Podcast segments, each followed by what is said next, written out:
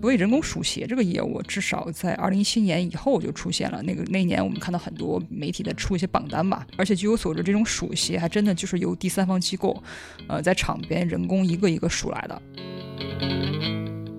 说现在世界上至少有二三十个品牌，如果把他们最专业的竞速跑鞋就一字排开，对顶级运动员来说，只要能在比赛前充分去和这个鞋磨合，穿哪一双去参加比赛，其实都差不多。大家好，欢迎收听新一期的鹰眼时间，我是一飞。呃，可能有细心的老听众已经发现了，我们这期标题的后面有后缀“鹰眼时间”四个字，而且最近我们在一些过往节目的标题里也加上了这四个字的后缀。呃，在这正好说明一下，就鹰眼时间播客最开始呢，大部分节目就是用一种所谓有稿对谈的形式，希望把一个跟体育运动相关的事情讲得清楚简洁。又有一定深度，呃，所以就借用了网球里面鹰眼时间这个概念，呃，不过最近呢，我们的很多节目已经变得更加对谈化，或者更像大多数博客了，呃，形式跟节奏跟最开始可能都不太一样，呃，所以为了方便大家来区分，我们把所有的有稿对谈节目都加上了鹰眼时间这个后缀，大家可以期待这些节目是比较注重信息逻辑，然后节奏比较紧凑的，那没有加这个后缀的。就会更像大部分的谈话博客，会比较注重故事、观点还有感受方面。呃，当然了，之后我们可能也会有一些其他形式的创新。总之是方便大家的区分。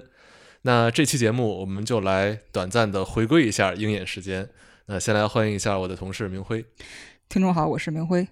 呃，每次辉姐来，我们聊的内容都会比较加引号的商业。那今天我们要聊的是跑步圈一个非常有意思的现象。呃，最开始先给大家讲一个小的故事吧。呃，在去年二二年年底的杭州马拉松上，有一名二百四十八号选手，他在比赛里面换装换了两次衣服，一共在比赛里穿了三个品牌的装备。他的比赛服是从一个叫比哥的品牌换成了特步，后来又换成了李宁，然后他脚上的鞋也从特步换成了李宁。最夸张的是，在中途换装两次的情况之下，他的成绩还是跑到了两小时四十二分钟，算是非常好的一个马拉松成绩了。那这个事儿到后来也流传成了一段，嗯，不能叫它佳话，但至少也算是一个奇谈。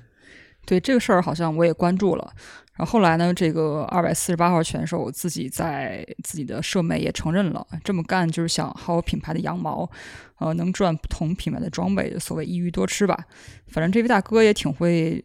端水的。后来他点评了这些装备，所有都点评了，说经过亲测，每家品牌都比较质量还是比较值得信赖的，号召大家支持国货。对，那这个事儿你也很难说他是职业还是不职业。那职业的话，毕竟还是给大家都做了积极的评价。那不职业，他一下捞这几份，可能也有一些问题。呃，不过他这个事儿也能引出另外一个话题，就是很多运动品牌最近两年好像在一些非专业但成绩比较好的这些跑者身上投入的钱越来越多。我们就管这部分人叫精英跑者吧。那最开始是给他们装备，到现在已经渐渐开始给钱了。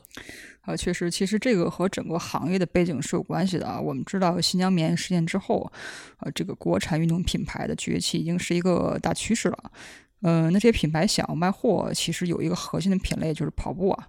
呃，跑步它是在国内能卖得动货的，而且跑步是一个投入产出比很高的一个项目。那过去我们看品牌想主打一个项目的话，一般都是选择赞助大型的赛事，或者签下来这个项目最顶尖的运动员。那具体到跑步上面，现在这种签约做法有一些什么特殊的吗？呃，确实，最开始跑步也是像你说的这样啊，但是最近几年吧，这个市场的竞争变得非常的激烈啊，已经已经变成红海了。就拿我们说的这些赛事和运动员来说啊，中国路跑赛事大概是二零一五年前后开始。的一个大的爆发吧，然后到现在已经快快十年了时时间了吧。像北马、上马这些最顶级的马拉松赛事的资源，其实基本上已经被被锁死了，你不可能再去进入了。就像阿迪达斯就是北马的这个长期合作伙伴，其他品牌想要进来是很难的。那再看这个运动员这边啊，别看我们现在参加马拉松的人很多，但是根据二零一九年田径协会的这个官方数字。呃，那一年全国的马拉松比赛大概是有七百多多万人次，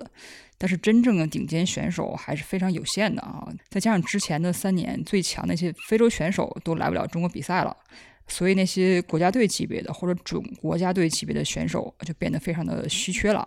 相当于竞争的品牌多了，来分这些顶级的球运动员，但是顶级运动员呢不够了，所以他们这个身价就特别高。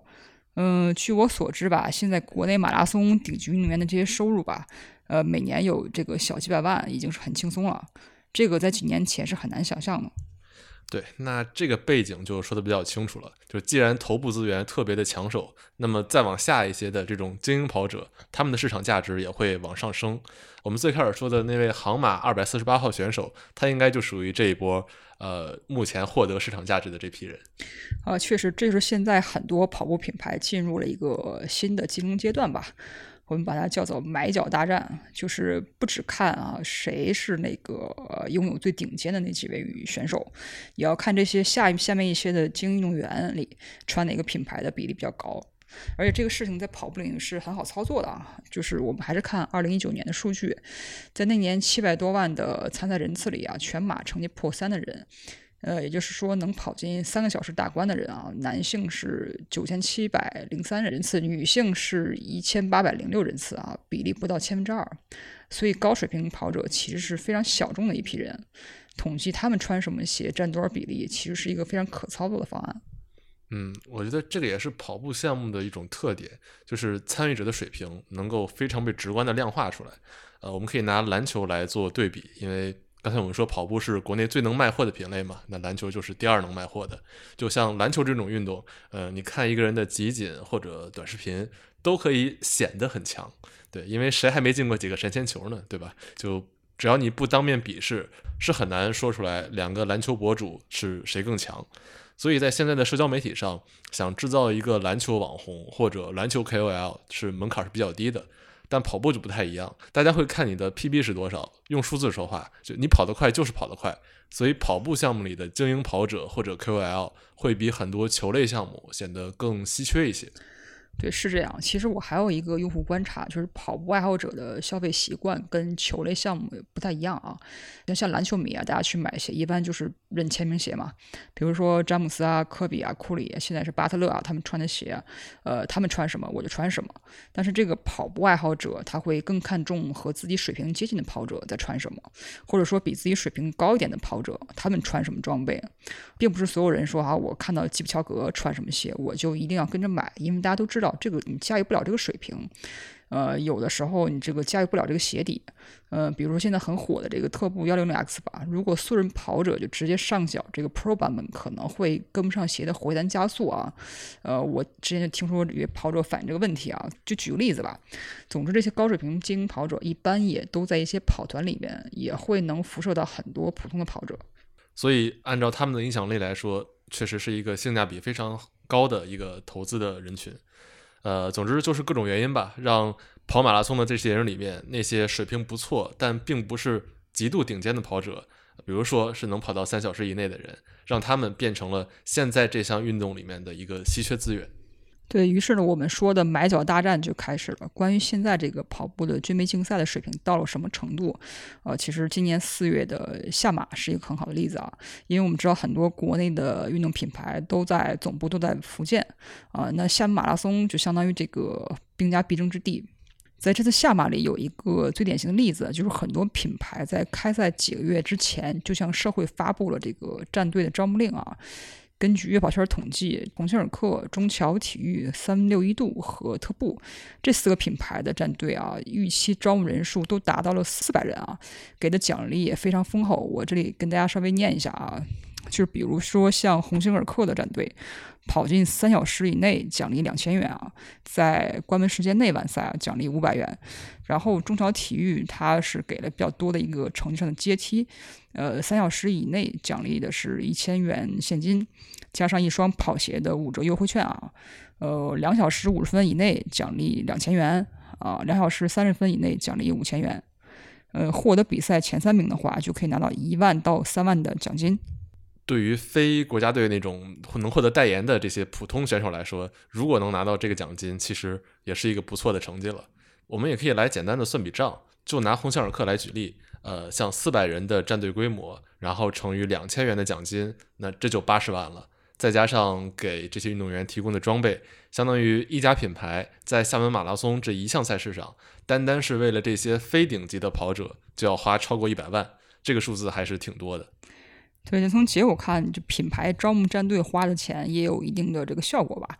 你比如鸿星尔克这次提供的奖金比较有吸引力吧。最后成绩破三的跑者里面，穿鸿星尔克的鞋的人啊，占了百分之二十五点七，仅次于这次下马的官方赞助商啊特步，呃，比耐克、阿迪这种国际品牌甚至都要高啊。要知道，在去年的下马破三的跑者里，穿鸿星尔克的比例只有百分之二点八，从百分之二点八到百分之二十五以上。其实这么夸张的增幅，也在反映一个问题：就难道说短短一年之内，鸿星尔克的跑鞋产品力真的突然间进步这么多吗？我想大概率应该不是的。品牌花钱招募肯定是有很大的影响。那其实也有一个问题，就是现在这些上脚比例的数据，是不是已经很难反映出呃品牌真实的占有率情况了？这得从买脚这件事儿的起源说起啊。既然现在是买脚，那肯定有人数脚，否则你这些数据就没有来源，是吧？而且据我所知，这种数鞋还真的就是由第三方机构，呃，在场边人工一个一个数来的。啊，那这样的话就没有我想象中那么高级。我本来以为这种数鞋或者数脚是比赛之前有个什么系统，参赛选手把自己要穿的装备报上去，然后直接这种数字统计的。但这个就保证不了准确性了嘛，而且确实会有人当天呃临时换别的鞋，所以还得以实际现场穿什么鞋为准啊。呃，所以说包括也会出现那个二百四十八号选手那种极端情况，所以你还是要以现场为准。呃，所以人工数鞋这个业务至少在二零一七年以后就出现了。那个那年我们看到很多媒体在出一些榜单吧，啊，就是鞋榜啊，就是或者说哪个马拉松的这个品牌的这个鞋子露出的榜单。呃，其实这个事情更像一种品牌的需求啊，也就当你面对消费者，与其费尽心机的跟他说说我这个鞋的技术有多么好，有多么多的黑科技，啊，不如直接说有多少比例的人精英选手穿着我们的鞋，啊，或者说谁穿了我们的鞋夺冠了，这样更直观一点。而且，呃，从品牌的内部组织来说啊，负责人向上汇报的时候，也是一个 KPI 的展示，呃，体现了我们产品在这个市场上认知度。这个相信打工人可能都会懂吧？懂的都懂。那这样的话，是不是就可以说，呃，现在的鼠鞋包括买脚，已经渐渐的变成品牌之间互相卷的一种产物？呃，对性能上的说服力好像已经不大了。而且有个疑问，就是数鞋和买脚这种事儿，是不是只在国内的马拉松比赛里比较常见？国外有这种情况吗？呃，据我所知，国外好像是没有这种情况吧，很少。呃，不过国外品牌在中国确实开始有这种紧迫紧迫感了。呃，毕竟如果没有人来讲这些的话，普通人一看这榜单，可能他不懂。啊，他一看啊，前两名是特步、鸿星尔克，可能会觉得耐克、阿迪是不是现在不行了，技术落后了啊，等等等等。呃，所以我之前听说，在去年的北京马拉松上，因为阿迪达斯是主赞助商嘛，呃，也有跑团里的一些精英跑者受到了耐克的这个诱惑或者说邀约吧。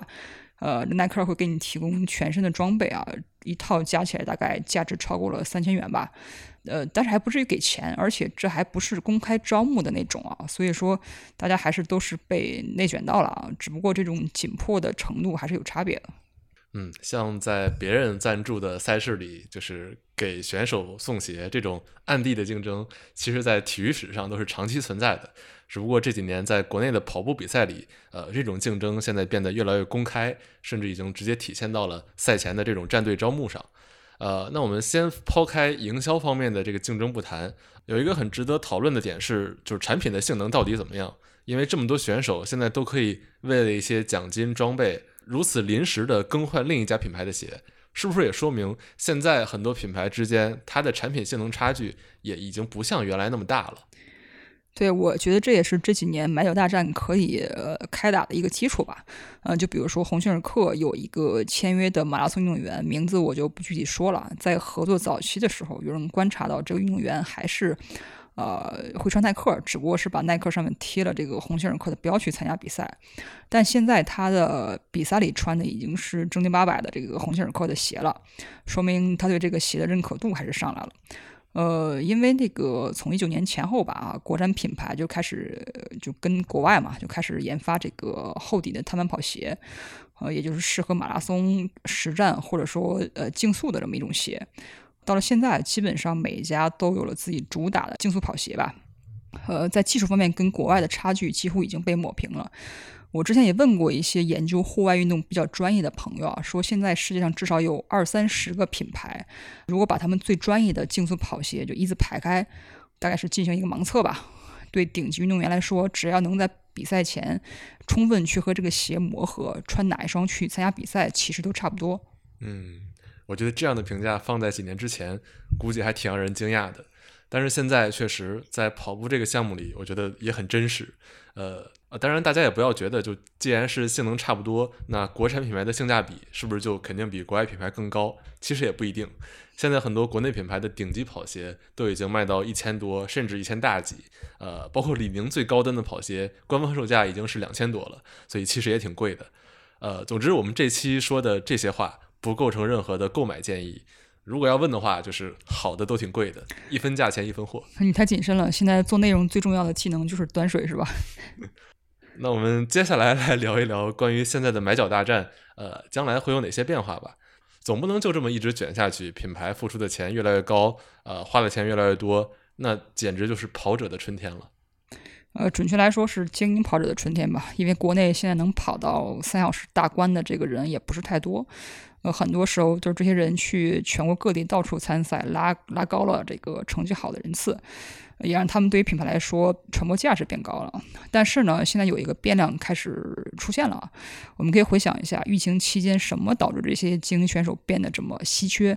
一个重要原因是非洲运动员呃来不了。嗯，山中无老虎。后面就不说了。总之，现在这个非洲运动员都能回来了，这个所谓金塔尖已经回来了。那塔尖下面这部分的这个运动员就应该没有那么值钱了。之前有人说，疫情期间国内顶尖运动员的这个合作报价已经到了比非洲运动员还高的这么一个程度啊，因为也就这么几个人吧，对品牌来说其实没有什么选择的空间。呃，我们再拿下马举例子，二零二二年下马的时候，男子组前三名都是中国人，但今年的比赛前十名里只有九十，就这两位是中国选手，那么这些国内选手也就没有那么珍贵了。嗯，所以听起来这个报价还是供需关系所导致的。啊，对，确实。另外，其实非洲黑人运动员对品牌来说作用也在越来越大啊，就跟安踏、李宁签约一些 NBA 球星是差不多了。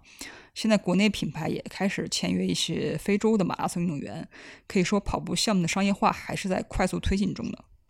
呃，这样一来啊，一方面非洲运动员在中国比赛可以拿成绩还有曝光，另外参加国际大赛如果出成绩，对品牌来说也是一个好故事。嗯，我都可以想象了，就某某国际顶尖运动员穿着某某国产品牌的鞋拿到了，比如说世界大赛的前三名，这种故事我感觉在篮球啊 NBA 这边已经非常熟悉了。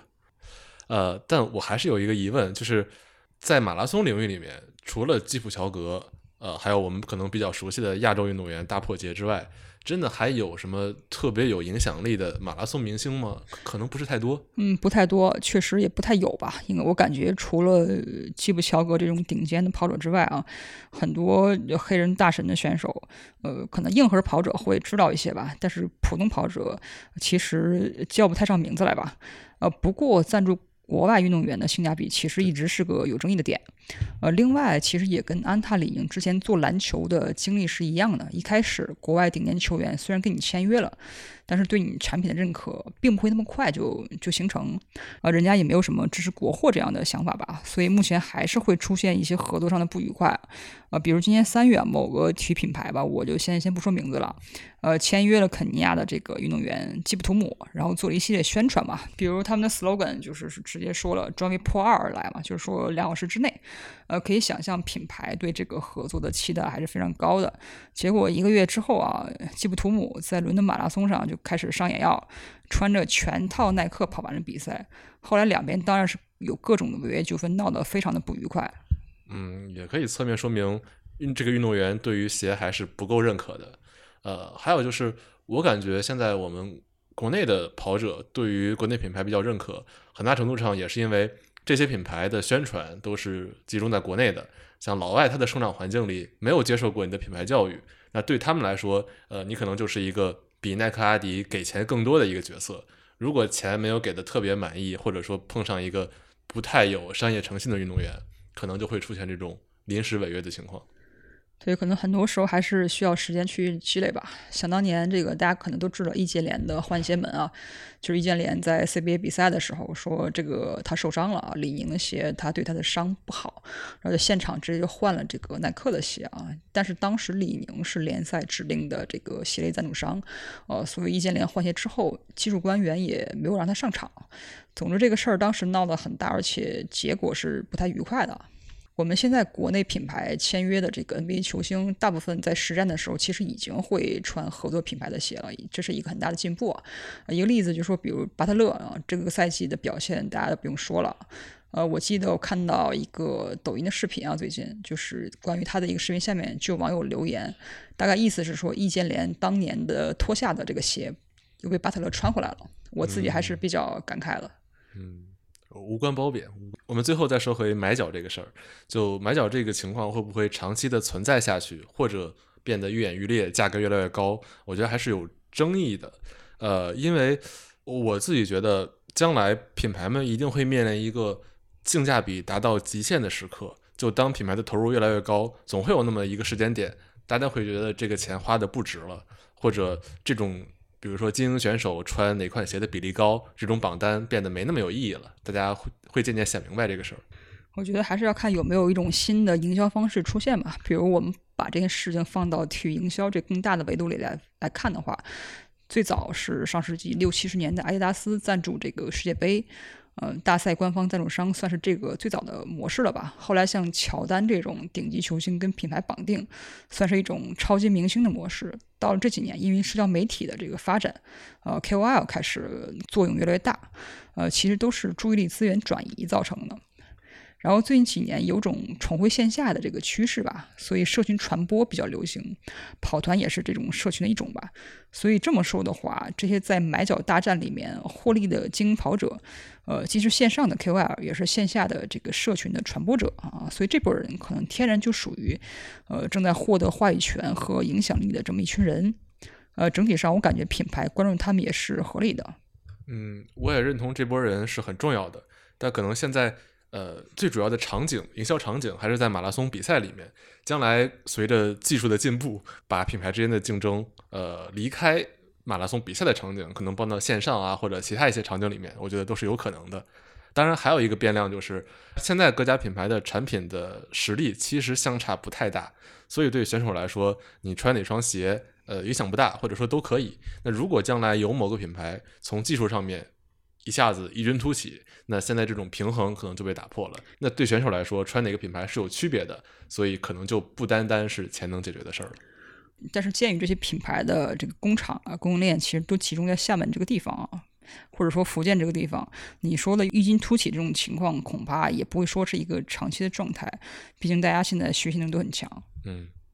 好了，再说就是一个国产品牌行业分析的一个巨大的话题了。按这种节奏的密度，估计三期节目也聊不完。我们今天就不再展开了。呃，那最后这期节目告诉我们一个道理：多运动，多跑步呀，朋友们。等哪天马拉松能跑到三小时的时候，就能靠它赚钱了。那这期节目就先到这儿，我们下期再见。各位再见，拜拜。